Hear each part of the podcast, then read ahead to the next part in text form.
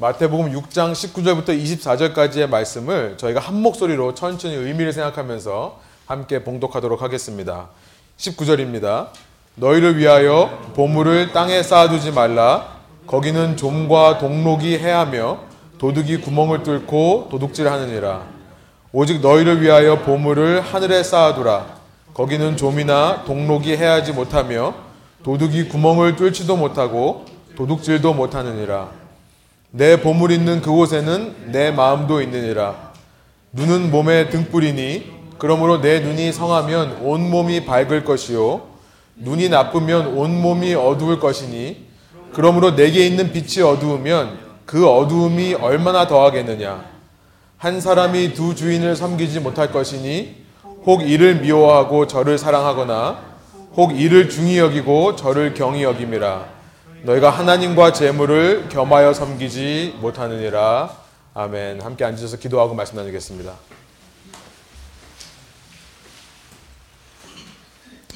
살아계신 하나님, 오늘도 주님의 음성을 어, 주께서 저희에게 말씀하시는 지금 제 삶에 원하시는 하나님의 음성이라 믿고 주님의 이 사랑의 메시지를 저희가 겸손함으로 또 감사함으로 받기를 원합니다.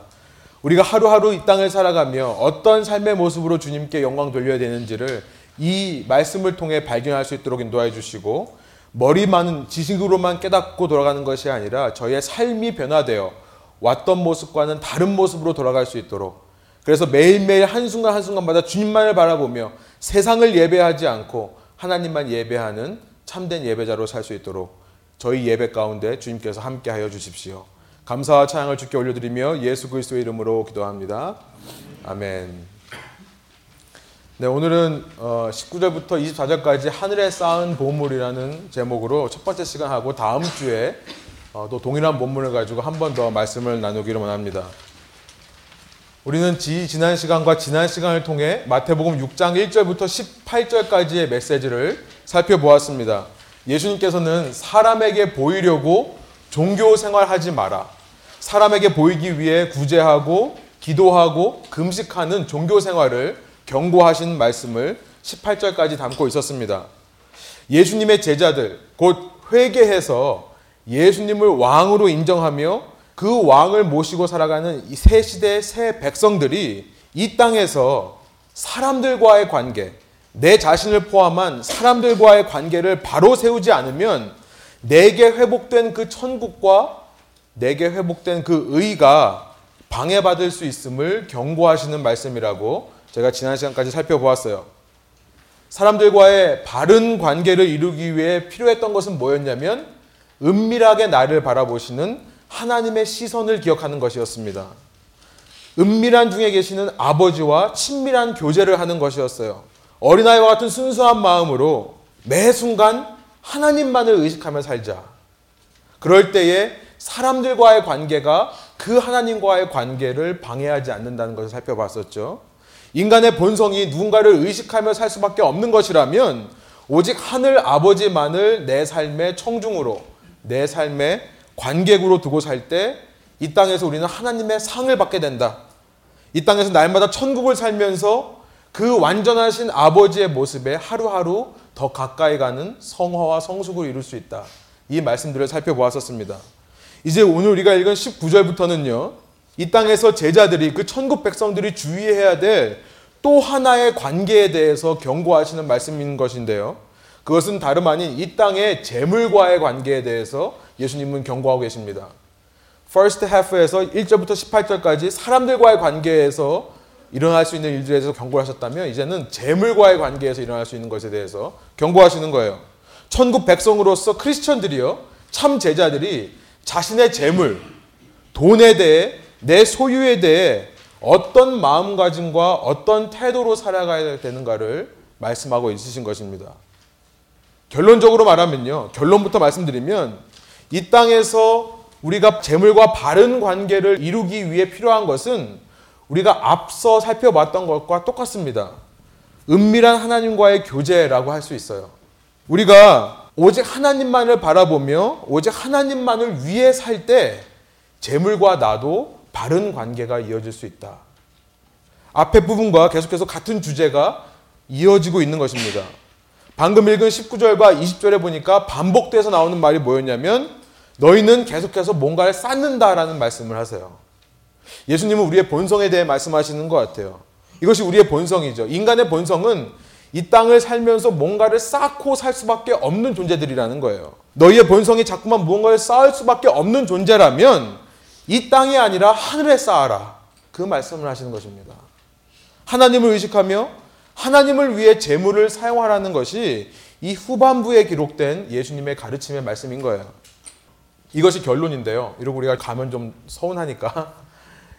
이 말씀을 통해서는요, 이 시간과 다음 시간을 통해서는 그러면 어떻게 사는 것이 하늘의 보물을 쌓고 사는 것일까?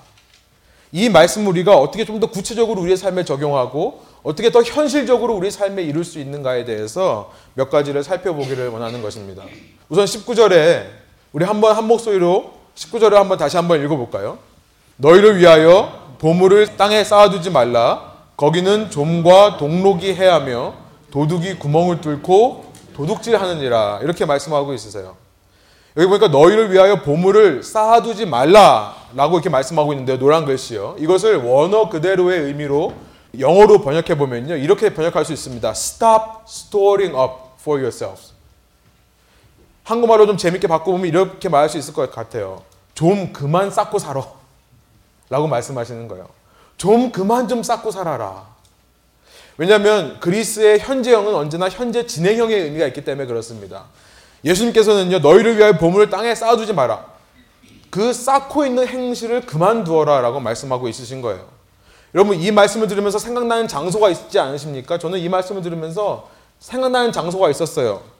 여러분의 책상 서랍 속이 될 수도 있고요. 여러분 속옷이 있는 서랍 안에다가 쌓아둘 수도 있고요. 침대 밑이나 혹은 다락방 위에 예, 웃으시는 분들은 침대 밑에다가 숨기시나 보죠.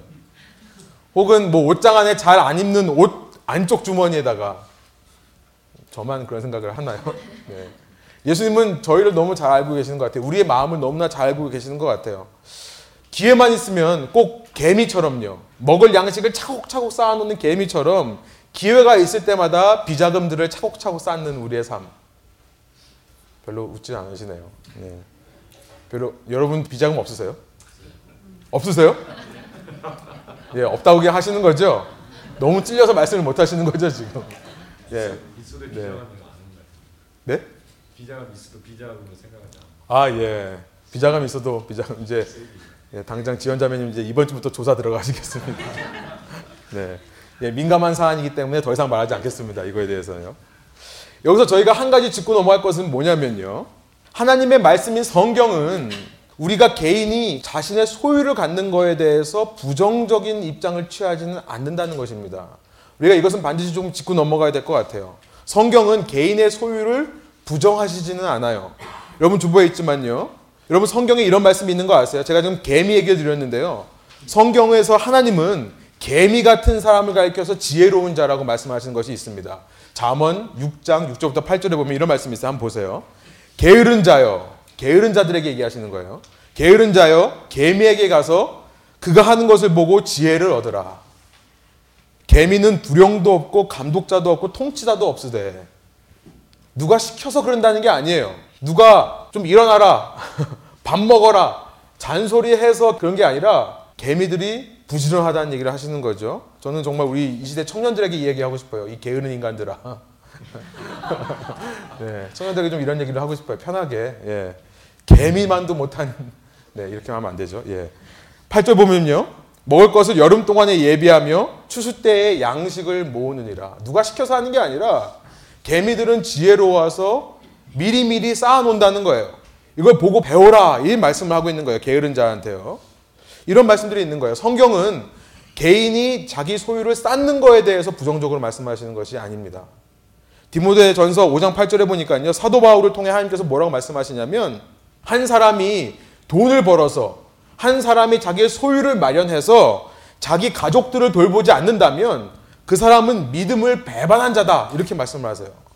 디모데전서 5장 8절이에요. 나중에 한번 가서 찾아보세요. 그 사람은 불신자보다도 더 악한 자다라고 말씀하신 것이 나와요. 18절로 가보니까요. 디모데 전서 5장 18절로 가보니까 어떤 말씀을 하냐면요. 곡식을 추수할 때 사용하는 소의 입에 망을 씌우지 말라. 무슨 말이냐면 그 소가 다니면서 곡식한 것들을 마음껏 주워 먹게 내버려 둬라. 그 말이에요.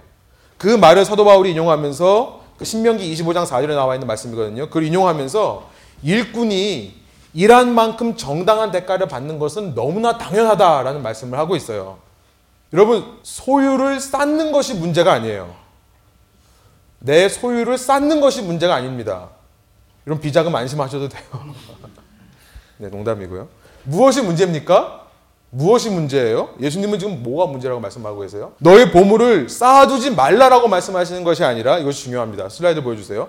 너희 보물을 땅에 쌓아두지 말라는 말씀을 하고 계시는 거예요. 땅에 쌓아두지 말라. 쌓는 것 자체가 문제가 아니라 그것을 땅에 쌓으니까 문제가 되는 거다. 말씀하고 있는 것입니다. 왜 그렇습니까? 그 이유에 대해서 예수님께서 그 뒤에 왜냐하면 거기는 좀과 동록이 해하며 도둑이 구멍을 뚫고 도둑질하기 때문에 그렇다. 이렇게 말씀하세요. 왜냐하면 왜 땅에 쌓지 말아야 되냐면 땅에는 좀이 있고 동록이 있고 도둑이 있기 때문에 그렇다 말씀하시는 거예요. 여러분 우리는요 지금 집에 수십 수백 벌의 옷을 쌓아놓고 살고 또 유행이 지날 때마다 새로운 시즌이 될 때마다 새 옷을 사는 것이 너무나 당연하기 때문에 잘 모를 수 있지만요. 당시 중동 지역에서 옷은 수공업으로 만들어지죠. 대량 생산하는 것이 아닙니다. 사람이 손수 만드는 거예요. 그렇기 때문에 옷이 굉장히 귀했다고 합니다. 옷을 구하기도 힘들었어요. 구한 옷을 그렇게 힘들게 구한 옷을 보관하는 것은 더 어려웠다고 합니다. 왜냐하면 그 중동의 더운 날씨에 이 좀벌레들이 많아서 귀한 옷을 갖다 놔도 다 갉아먹는 일이 너무나 흔히 있었다고 얘기를 해요. 여러분 지금 이 좀벌레에 대해 말하면서 예수님은 우리의 입는 거에 대해 말씀하신 거라 생각합니다. 동록이라는 것은 동해에 생기는 브론즈에 생기는 그 초록색 녹, 녹 쓰는 거를 동록이라고 한대요. 동록이라 번역된 이 말은 사실은 녹슬다라는 뜻이기도 하지만요. 원래 이 뜻은 브로시스라는 말은 뭐냐면 먹다라는 뜻이에요. eating. 먹는 것을 가리켜서 βρῶσις라고 합니다. 당시에 곡간에다가 창고에다가 곡식을 쌓아 놨더니 벌레들이 먹거나 쥐들이 와서 먹은 걸 가리켜서 βρῶσις라고 그래요. 먹었다는 의미를 쓰는 것입니다. 지금 예수님은 우리의 먹는 거에 대해 말씀하고 있는 것 같아요. 세 번째로 도둑이라고 되어 있는데요. 도둑이 구멍을 뚫고 도둑질 한다고 되어 있는데 당시 집은 진흙을 구워서 발라 만드는 집이죠. 그렇기 때문에 실제로 도둑들이 연장을 가지고 이렇게 구멍을 파가지고 집에 들어온 일이 있었다 그래요. 예수님은 우리의 사는 거에 대해서 말씀하고 있는 거예요. 예수님께서 좀과 동록과 도둑을 말씀하신 것은요. 이렇게 우리의 의식주에 관해 말씀하시는 것입니다. 의식주. 우리의 소유에 대해 말씀하시는 거예요. 이 땅에서 우리가 소유하는 것, 이 땅에서 쌓는 것. 그렇게 입고 먹고 살기 위해 우리가 이 땅에 쌓아두는 것의 문제는 뭐냐면 쌓아두는 자체가 문제가 아니라 그것들이 언젠가 없어질 것이고 언젠가 썩을 것이고 언젠가 빼앗겨질 것이기 때문에 그렇다라고 말씀하시는 거예요. 쉽게 말하면 예수님은 지금 무슨 말씀하고 있는 거냐면 이 땅의 것들은 영원하지 않고 한계가 있는 거기 때문에 이 땅에 쌓아두지 말라라고 말씀을 하고 있다는 것입니다. 시편 49편에 보니까 이런 말씀이 있어요. 16절부터 17절 제가 한번 읽어드릴게요. 누가 부자가 돼 그 집이 점점 더 화려해 간다고 두려워할 것이 없도다. 죽을 때는 아무것도 가져가지 못하고 그 화려함이 그를 따라 내려가지 못하리라. 이것이 우리의 삶의 현실이죠. 공술의 공수거라는 말이 있듯이 우리가 이 땅에서 빈손으로 와서 빈손으로 가는 겁니다. 우리가 이 땅에서 마지막 숨을 내쉬는 그 순간 우리가 가져갈 것은 아무것도 없어요. 내 모든 소유는 다 남의 소유가 되는 것입니다. 여러분 우리가 이 사실을 안다면 우리에게 주어진 이 땅에서의 짧고도 그러나 충분히 긴 이 삶 동안에 여러분 우리는요 한 가지 깨달을 게 뭐냐면 무소유로 사는 것을 연습하는 것이 필요한 게 아니에요. 무소유가 필요한 것이 아닙니다. 예수님은 지금 너가 이 땅에 있는 것에 집착하지 말고 너 자신을 비워서 자꾸만 너 자신을 내려놔서 보물 바라보기를 돌처럼 해라. 라고 하는 금욕주의적인 말씀을 하시는 것이 아니에요. 예수님은 무슨 말씀을 하신 거냐면 이 짧고도 긴 인생 동안에 오히려 너가 매일 쌓고 살아야 된다면 너의 본성이 뭔가를 쌓는 것을 살 수밖에 없다면 바른 목적을 위해 쌓아라라는 말씀을 하시는 거죠. 바른 목적. 어떤 것이 바른 목적입니까? 하늘에 쌓는 것이 바른 목적이다라고 말씀을 하시는 거예요. 20절입니다. 우리 한번 한 목소리로 한번 읽어볼까요? 오직 너희를 위하여 보물을 하늘에 쌓아두라. 거기는 좀이나 동록이 해하지 못하며 도둑이 구멍을 뚫지도 못하고 도둑질도 못하느니라. 여러분 저는 이 예수님의 말씀을 읽으면서 이 예수님의 말씀이 참 지혜로운 말씀이라고 생각이 들었습니다. 지혜는 무엇입니까? 무조건 쌓지 마라라고 말씀하는 것이 지혜가 아니에요. 쌓되 목적과 의미를 새롭게 해서 쌓으라라고 말씀하신 것이 지혜라 믿습니다. 이 땅에 쌓지 말고 하늘에 쌓으라는 거예요. 이것이 진정한 지혜의 말씀이라고 생각해요. 왜 그런지 제가 생각해 보니까요. 여러분 여기서 하늘에 쌓는다라고 했는데요. 하늘, 하늘이 무슨 의미죠? 하늘에 쌓는다는 것이 도대체 무슨 의미를 말하는 것일까요? 여러분 그 하늘은 우리가 죽어서 가는 저 세상, 이승과 저승, 이 세상을 초월한, 이 세상과 전혀 관계가 없는 무관한, 이 세상을 뛰어넘어 동떨어져 있는 그 세상을 말하는 것일까요? 흔히 불교에서 말하는 열반, 널바나 그런 것을 말하는 것일까요? 여러분 하늘이라고 했는데 이 하늘이 어디입니까? 지금까지 마태복음에서 이 하늘이 어떤 의미로 사용되어 왔었죠? 이것이 너무나 중요해요. 어떤 의미로 사용되어 왔었죠? 예. 천국의 의미죠. 하나님의 통치. 정답입니다. 천국의 의미. 하늘의 통치. 하늘의 왕국. 하늘의 왕국이란 하늘 통치가 이 땅에 임하는 것.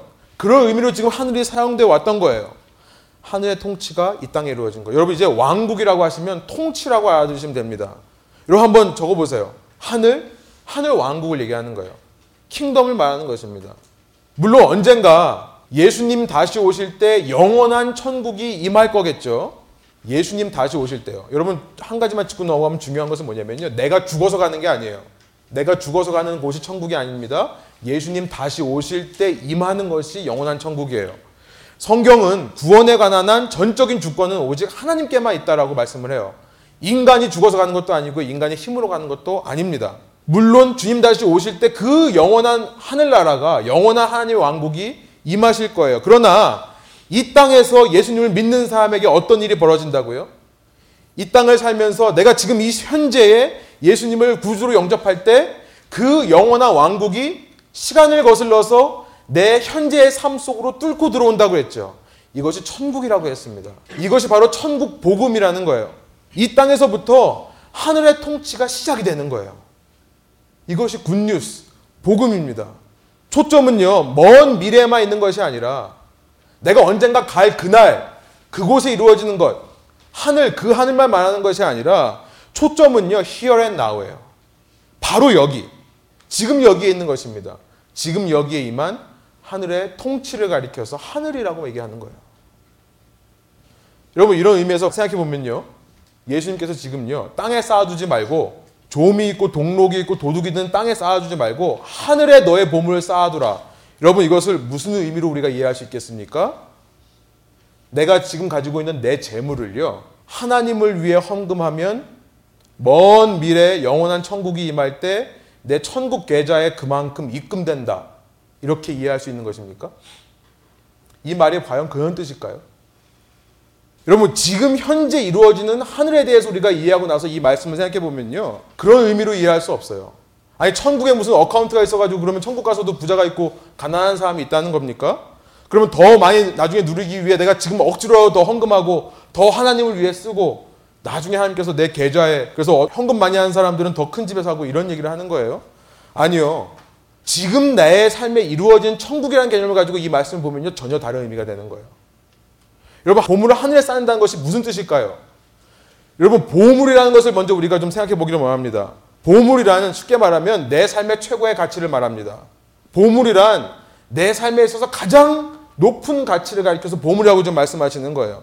그러면 내가 지금 내 삶의 최고의 가치를 하늘에 쌓는다는 얘기는 무슨 얘기가 되는 거예요? 내 삶의 최고의 가치를 지금 내 삶에 임한 천국에 두겠다는 의미가 되는 거예요. 이제부터 내 삶에 임한 하나님의 왕국과 하나님의 의, 하나님의 통치와 하나님과의 바른 관계가 내 삶의 최고 가치가 된다라는 고백을 하는 것입니다. 그것이 하늘의 보물을 쌓는다는 것의 의미예요. 쉽게 말하면요. 정말 쉽게 말하면 좀만 이따 보여주세요. 저보다 먼저 가시지 마시고. 김 빠지네요. 정말 쉽게 얘기하면요. 이제 하늘의 것이, 천국의 것이 내 삶의 보물이 된다라는 의미예요. 지금 보여주세요. 네. 하늘의 것이 내 삶의 보물이 된다는 말이 보물을 하늘에 쌓는다는 말이 되는 거예요. 반대로 여러분, 보물을 땅에 쌓는다는 말은 그건 무슨 말이 될까요? 이 땅에 있는 것, 이 땅에 있는 물질이 내 삶의 최고의 가치라고 얘기하는 것을 가리켜서 이 땅의 물질을 산다는 거예요. 여러분, 이런 삶은요, 아까 말씀드렸지만 좀이 슬고 동록이 생기고 도둑이 훔쳐가는 곧 사라져 버릴 것에 내 최고의 가치를 두는 행위이기 때문에 어리석은 거라고 지금 예수님께서 말씀하고 있는 것입니다. 그러나 하늘의 것, 내 삶에 이미 임한 천국의 것, 그 하나님의 왕국과 그 하나님의 의, 하나님의 그 통치와 하나님과의 바른 관계에 내 삶의 최고의 가치를 두고 사는 사람들은 지금으로부터 시작해서 영원까지 이어질 가치에 자기 자신을 헌신하는 것이기 때문에 그것이 바로 지혜다라고 말씀하고 있는 거예요. 그런 사람들이 지혜로운 사람이다. 이제 이 땅에서 내가 먹고 입고 누리는 모든 내 소유물들은요. 내가 부정해야 되고 내가 욕심을 갖지 말아야 되고 집착하지 말아야 될 대상이 아니라 여러분 그것들을 통해 지금 나에게 임한 하나님의 통치와 하나님과의 바른 관계를 이루기 위한 도구로 사용된다는 거예요. 내가 가지고 있는 소유물들이요. 여러분 전혀 다른 시각이 되는 것입니다. 성경에서 말하는 기독교의 사상은요 금욕주의가 아니에요. 더 갖지 마라, 더 누리지 마라 말씀하시는 것이 아니에요. 예 물론 우리가 욕심 부리지는 말아야죠. 탐욕을 내지는 말아야죠. 그러나 내게 맡겨주신 하나님의 소유와 물질들을 이제부터 내가 하나님의 나라를 최고의 가치에 두고 그것을 위해 사용하겠다라고 말한다면 그것이 바로 지혜로운 자의 삶이다. 그것이 이 땅에서 하나님의 왕국을 누리는 사람들의 삶이다라고 지금 예수님께서 말씀하고 있는 것입니다. 그 삶을 통해 내 삶에 하나님의 통치가 이루어진다는 것을 말씀하는 거예요. 여러분 창세기서부터 계시록까지 성경은 이 말씀을 하고 있습니다. 금욕주의를 말하는 것도 아니고요. 쾌락주의를 말하는 것도 아니고요. 성경의 신앙은 하나님 안에서 누리는 풍성한 은혜에 대해 말씀하시는 것이 기독교의 신앙이에요. 그 풍성한 은혜로 말미암아 내 모든 삶으로 내 모든 소유로 함께 영광 돌리면서 그 내 모든 소유와 내 삶으로 예배하는 풍성한 삶을 사는 것이 성경의 참 신앙인 거예요. 여러분 이런 의미로 보면요. 이제 우리 21절부터 23절이 어떤 의미인지가 우리 눈에 더 확실하게 들어오는 거예요. 우리 한번 21절부터 23절을 한 목소리로 한번 읽어볼까요? 내 보물 있는 그곳에는 내 마음도 있느니라. 눈은 몸의 등불이니 그러므로 내 눈이 성하면 온 몸이 밝을 것이요. 눈이 나쁘면 온 몸이 어두울 것이니 그러므로 내게 있는 빛이 어두우면 그 어두움이 얼마나 더하겠느냐. 예수님께서 갑자기 보물 얘기하시다가 눈에 대해 이야기하니까 좀 헷갈려요. 그러나 우리가 이 하늘의 개념, 하늘의 보물을 쌓아둔다는 개념이 어떤 것인지를 알고 이 말씀을 읽으면요. 좀 다른 의미가 됩니다. 여러분, 눈이라는 것은 인식을 하는 우리 몸의 기관이에요. 인식을 하는 것입니다. 22절에 보니까 그 눈이 성하다, healthy하다, 그 눈이 건강하다라고 되어 있는데 여기서 말하는 healthy라는 말은요. 기본적인 뜻은 뭐냐면 이 하플루스라는 말인데요. 하플루스라는 말의 기본적인 뜻은 뭐냐면 하나란 뜻이에요. 하나. 그래서 이 뜻에서 하나 더 나아가서 한 걸음 더 나아가서 어떤 마음이 있냐면요. 하나된 이라는 뜻이 있어요. 하나된 마음에 single minded. 다른 거 바라보지 않고 하나만 바라보는 이런 뜻이 되는 거예요. 이것이 하플로스 건강하다라는 뜻입니다. 이 뜻 말고 또 다른 뜻이 있는데 이 다른 뜻에 대해서는 다음 시간 살펴보려고 그래요. 조금 다른 각도에서 이 말씀을 해석하려고 하거든요.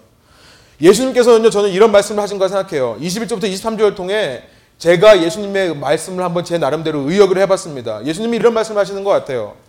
내가 지금 너의 삶에서 딴 거 바라보지 않고 단 한 가지만 바라보면, 하나만 바라보면 그 하나가 무엇입니까? 너의 삶에 임한 하나님의 왕국, 그 통치와 너의 삶에 임한 하나님의 의, 하나님과의 바른 관계에만 네가 최고의 가치를 두고 그것만이 너의 보물이라고 생각하고 산다면 네 마음이 하나님을 향하게 될 거다. 네 보물 있는 곳에 마음이 있을 거니까요. 네 마음이 하나님을 향하게 되면 너의 삶은 자연적으로 하나님을 따라가게 된다. 너의 삶은 자연적으로 천국을 따라가게 된다. 그래서 너의 매일의 삶이 하나님의 통치가 이루어져서 하나님의 영광의 빛이 너의 삶 가운데 임할 것이다. 그러면 어둠 가운데 있는 이 땅에 있는 백성들이 너의 빛을 바라보고 빛 가운데로 나올 것이다. 여러분 저는 이런 의미에서 예수님께서 21절부터 23절을 말씀하신다고 믿습니다. 그러나 지금 내 삶 속에서 내 눈이 나쁘면요. 여러분 눈이 나쁘다는 것은 한 가지만 바라본다는 것이 건강하다는 의미라면 나쁘다는 것은 뭐겠습니까? 한 가지만 바라보지 않는다는 의미예요. 저는 이런 생각을 해봤어요. 눈이 나빠서요. 이 상이 두 개로 보이는 거예요. 모습이 두 개로 보이는 거예요. 정확하게 안 보이고 하나로 안 보이고 눈이 안 좋으니까 두 개로 겹쳐 보이는. 예수님께서 저는 23절을 통해 이런 말씀을 하신 거라 생각합니다. 23절의 말씀이요. 저는 이렇게 받아들여졌어요. 너희는 내 피의 능력으로 말미암아 너의 삶의 왕국과 의가 회복된 자들이다. 그러나 너희가 그런 왕국과 의를 살아가면서 나만 바라보지 않고 자꾸만 나와 세상의 것을 동시에 보려고 한다면 나도 신경 쓰면서 너의 통장에 잔고가 얼마 있는지 너의 소유가 얼마가 있는지 세상에 있는 것을 같이 바라보고 산다면 그런 너의 삶이 나를 믿지 않는 세상 사람들과 아직도 어둠 가운데 거하고 있는 어둠 속에 있는 불신자들의 삶과 도대체 뭐가 다르겠느냐. 예수님은 이 말씀을 하시는 것이라 생각합니다. 여러분 그런 의미로 보면요. 24절이 이 모든 말씀의 결론이 되는 거예요. 우리가 하늘의 통치 개념을 이해할 때요. 이 말씀들이 다 하나의 말씀을 하는 것을 우리가 이해할 수 있습니다. 24절을 한번 다시 한번 같이 읽어볼까요? 한 사람이 두 주인을 섬기지 못할 것이니 혹 이를 미워하고 저를 사랑하거나 혹 이를 중히 여기고 저를 경히 여김이라 너희가 하나님과 재물을 겸하여 섬기지 못하느니라.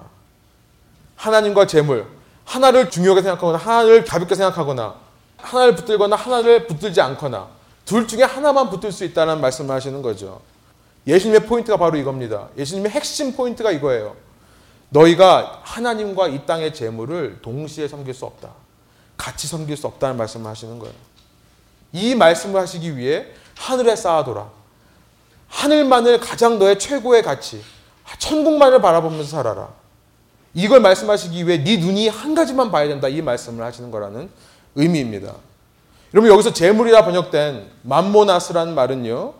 다음 시간 더 자세히 살펴보겠지만요. 이 뜻은 단지 돈, 재물을 말하는 것이 아닙니다. 사실은 부정적인 말이 아니에요. 이것은 인간의 소유를 말하는 것입니다. 그래서 아람어로 맘몬이라고 하면요. 한 사람의 재산을 말하는 거였어요. 당시 사회에서 한 사람의 재산이라 하면 그가 가지고 있는 돈뿐만 아니라 아내까지도 재산이에요. 자식까지도 재산입니다. 그가 가지고 있는 가축과 집까지도 다 합쳐서 만몬이라고 했어요. 그러므로 오늘 본문의 말씀을 요약하자면 이런 말씀이 되는 거예요. 예수님의 은혜로 이 땅에서부터 천국을 살아가는 참 주님의 제자들은 이 세상 그 어떤 소유도 의지하지 않는다는 거예요.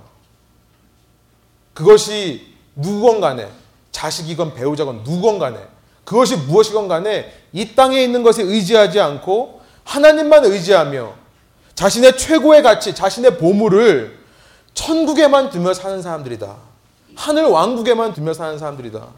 그들은 그대 눈으로 두 개를 보지 않고 단 하나만을 보며 사는 사람들이고 그런 사람들이야말로 한 하나님을 예배하는 참된 예배자다. 그 말씀을 하시는 걸 생각합니다. 하나님과 재물을 겸하여 섬길 수 없기 때문에 하나님만 섬기는 예배자로 살아야 된다. 그 말씀을 하시는 거예요. 여러분 우리가 이 본문의 뜻을 알고 나면요. 우리에게 어떤 적용이 있을 수 있겠습니까? 여러 가지 적용이 있겠지만 한 세 가지만 나눠보고 말씀을 마치려고 합니다. 첫 번째 적용은요. 우리가 이 땅을 살면서 우리에게 임한 왕국과 의를 계속해서 지켜나가기 위해 우리에게 꼭 필요한 자세. 우리에게 이미 회복된 왕국과 의의 삶이 방해받지 않기 위해 우리에게 꼭 필요한 자세는 뭐냐면 청지기의 자세임을 잊지 말자는 거예요. 청지기의 자세. 우리가 이 19절부터 24절의 말씀을 오해하면 안 되는 것은요. 이 말씀은요. 내가 내 소유를 가지고 뭘 할 건가에 초점이 있지 않습니다. 이것이 중요해요. 이 말씀의 초점은요. 내가 내 소유를 가지고 뭘 할 건가에 초점이 있는 것이 아니에요. 여러분 내 소유가 어디 있습니까? 내 소유란 존재하지 않는 것을 말씀하고 있는 것입니다. 내가 일부러 소유하지 않으려고 무소유하는 게 아니라요. 실은 나는 청지기였을 뿐이었던 거예요. 다 누구 겁니까? 내 주인의 것이라는 것을 깨닫는 것이 중요하다는 말씀이에요. 아까 말씀드린 대로요. 헌금을 강요하려고 그런 말씀을 하시는지 모르겠는데 이 말을 자꾸 하늘의 상급을 쌓기 위해 하늘의 보물을 쌓기 위해 여러분의 소유를 주님께 드리십시오라는 말로 해석하는 경향이 있는 것 같아요. 여러분 여기서 여러분의 소유를 하나님께 드리십시오. 여러분의 소유라는 개념이 존재하지 않는다는 것입니다. 여러분 이 세상에 내 거라고 말할 수 있는 것은 없어요. 그건 사실 굉장히 교만한 생각입니다. 이 세상 것들 중에 내 거라고 주장할 수 있는 것이 어디 있습니까? 여러분 이 시대 기독교인들이 삶의 매 한순간 한순간마다 반드시 기억하고 상기시키고 명심해야 될 것은 뭐냐면요. 나는 그저 청지기일 뿐이라는 사실이에요. 우리가 이것을 자꾸 잊고만 살아요. 내 손에 주어져 있는 것이 내 것이라 착각하고 살아요.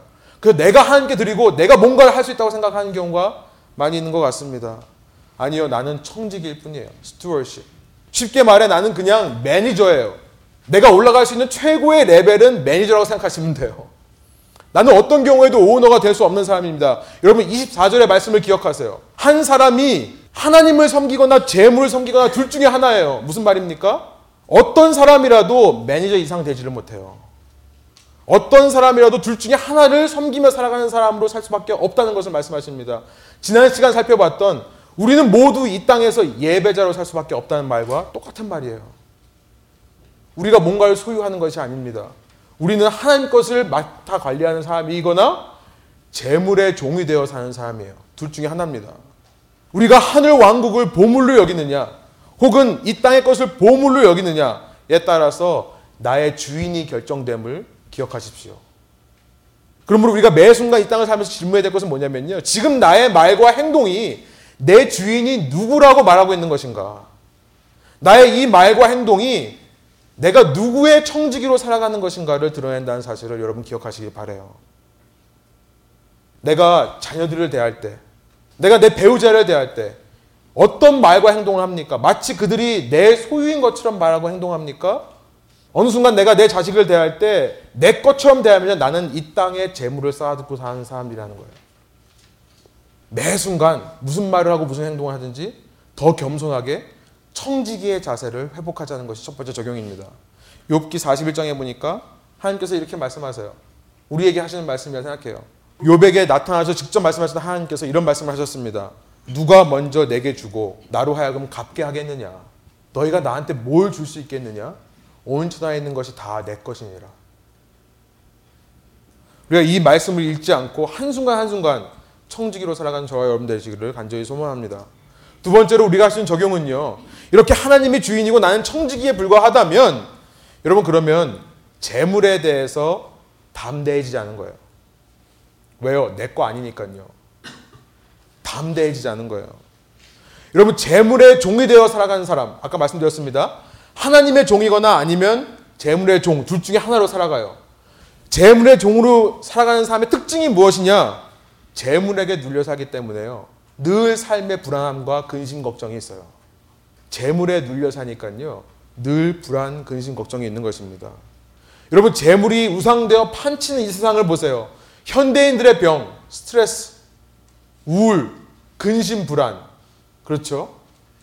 재물이 우상되어 판치는 세상을 살아가는 사람들의 모습이 바로 그런 모습이에요. 그러나 여러분 너무나 중요한 말입니다. 하나님이 내 주인이 되면요. 재물과 하나님은 둘 중에 하나가 우리의 주인이 되는데요. 하나님이 우리의 주인이 되는 순간 어떤 일이 일어나는 줄 아십니까? 저는 이것이 복음이라고 믿어요. 재물이요. 지 자리를 찾아가요. 하나님이 내 삶의 주인이 되는 순간 재물은 지 자리를 찾아가게 되어 있습니다. 어디에요? 내 발밑이에요. 내 발밑입니다. 하나님만이 내 위에 있고 재물은 내 밑으로 내려가는 거예요. 이것은 25절부터 34절 우리가 읽진 않았습니다만 다음 다음 시간부터 살펴볼 다음 다음 다음 시간인데요. 6장 후반부의 내용이에요. 예수님께서 바로 그 말씀을 하시는 거예요. 너희가 정말로 청지기의 마음을 회복했다면 근심하지 마. 걱정하지 마. 내 거야. 네 거 아니야. 내 거야. 내 거 너한테 준 거야. 많건 적건 걱정하지 마. 내가 알아서 해. 그렇기 때문에 우리가 재물에 대해 담대해 줄 수 있다는 두 번째 적용을 할 수 있는 것입니다. 오직 무엇만 구하라고요? 계속해서 왕국과 의를 구하라고요. 먼저 그 나라와 의를 구하라. 그리하면 이 모든 것은 너에게 더하시리라. 그 말씀이 그 말씀인 것입니다. 마지막 세 번째로 어떤 적용을 할 수 있겠습니까? 이렇게 내가 청직의 마음을 회복하고요. 내게 맡겨진 것이 내 것이 아니라 생각하기 때문에 재물에 대해 담대한 마음이 생긴다면 하나님께서 나에게 맡겨주신 소명에 최선을 다해 헌신하자. 세 번째 적용을 할 수 있습니다. 여러분 우리가 내가 내 삶의 주인이 되면 불안해서요. 하나님이 나에게 주신 사명을 소명을 생각할 겨를이 없습니다. 내가 재물에 치여 살면 눌려 살면 하나님의 소명을 발견할 수가 없어요. 그러나 내가 내 삶의 주인이 아니고 재물까지도 하나님께서 공급하신 거야 믿는 마음이 생긴다면 담대한 마음이 회복된다면 그때서야 우리는 아, 하나님께서 나에게 어떤 사명을 주셨는가? 내가 이 땅을 사는 목적은 무엇인가? 궁금해하며 그 뜻을 이루어가게 되는 것입니다. 여러분 여기서 말하는 하나님의 소명이란 교회 일을 말하는 게 아니에요. 물론 교회 일도 얘기하기도 합니다. 교회 일일 수도 있습니다. 그러나 여러분 각자의 삶에서 주님께서 맡겨주신 뜻과 계획, 그 소명을 감당하는 사람으로 살아갈 수 있다는 것을 말하고 있는 것입니다. 그 일이 가정을 돌보는 일이건, 자녀들을 돌보는 일이건, 남편을 챙기는 일이건, 아내를 챙기는 일이건, 공부를 하는 것이건, 사업을 하는 것이건, 무엇이든 간에 하나님께서 맡겨주신 그 기회에 그 재물을 가지고, 그 소유물을 가지고 하나님을 위해 열심히 살자는 거예요. 여러분, 재물에 담대하지 못하고 눌리는 사람들은 비교 의식에 사로잡히고요. 그래서 열등감을 가지고 우울하면서 그렇기 때문에 게으름과 열등감에 빠져서 헤어나오지를 못합니다. 그러나 하나님의 하나님의 나라를 바라보고 보물을 하늘에 쌓고 모든 것이 하나님께 속한 것임을 믿고 재물에 대해 담대한 사람은요 소명을 이룰 수 있어요. 그러면 이 비유의 이야기가 있는데요. 이걸 제가 마지막으로 말씀드리고 오늘 말씀을 정리하려고 합니다. 마태복음 25장에 여러분 잘 아시는 달란트의 비유예요. 제가 지금 말씀드린 이 이야기가 그대로 여기에 녹아 있는 것 같습니다. 여러분 성경책에 있으신 분들은 한번 펴보시길 바래요. 마태복음 25장. 제가 일부러 슬라이드를 준비하지 않았습니다. 제가 성경책을 팔기 때문에요. 예, 핑계가 없습니다. 네. 제가 보니까 43페이지였던 것 같아요. 신약 성경 43페이지 보니까 혹은 44페이지입니다. 마태복음 25장 그 유명한 14절부터 30절까지 달란트의 비유의 말씀이 있습니다. 예수님께서 천국에 대해서 비유로 말씀하시면서 하늘 왕국에 대해서 우리의 삶에 임한 하나님의 통치에 대해 말씀하시면서 이 말씀을 하세요. 우리가 너무나 잘 아는 말씀이죠. 한번 펴놓고 보세요. 한 주인이 있었는데 멀리 타국으로 갔습니다. 가면서 세 명의 종에게 각각 다섯 달란트, 두 달란트, 한 달란트씩을 맡기고 떠나요. 이 달란트라는 것이 당시 건장한 성인이요. 20년 동안 일당으로 받는 돈이라고 합니다. 그러니까 하루에 100불 받는다고 생각하면요. 최소. 그러면은 일주일에는 500불이고 1년은 52를 곱하고 그리고 20을 곱하니까 52만 불이에요. 지금으로 하면 그러니까 작은 돈이 아닙니다. 한 달란트 받았다고 해서 소유를 덜 받은 게 아니에요. 사실은요. 그러나 한 달란트 받은 사람은 무슨 이유인지 모르겠지만 아무것도 안 하고 뭐 했다고요? 25절에 나와 있어요. 뭐 했다고 돼 있죠? 예. 예수께서 지금 본문에서 경고하시는 땅에 쌓아둔 일을 하고 있는 것입니다. 왜 그랬는지는 저도 모르겠어요. 어쩌면 나는 좀 적게 받았으니까 비교 의식에 열등감에 나는 할 게 없다고 생각했는지 게으름 때문에 그랬는지 아니면 이 세상 구경하고 다니는 게 더 재밌어서 그랬는지 아무튼 중요한 것은 뭐냐면 확실한 사실은 뭐냐면 이 사람은 주인의 일을 하지 않았다는 것만큼은 확실합니다. 그렇죠? 여러분 주인의 일을 하지 않았다면 무슨 말이에요? 주인의 종이 되지 않았다는 거예요. 주인의 종이 되지 않았다면 무슨 말이에요? 오늘 본문 24절 누구의 종이라고요? 재물의 종이라고요. 이 사람은 이 땅에서 이 땅에 재물을 쌓으며 이 땅의 종으로 산 거예요. 이 재물의 종으로 살아왔던 것입니다. 반면 다섯 달란트 받고 두 달란트 받은 사람들은요. 열심히 뭐 했어요? 뭐 했죠?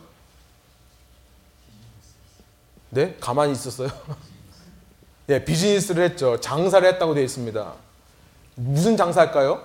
누구의 장사일까요? 주인의 장사겠죠. 주인이 타국으로 떠나니까 주인이 하던 일을 맡아서 했을 것입니다.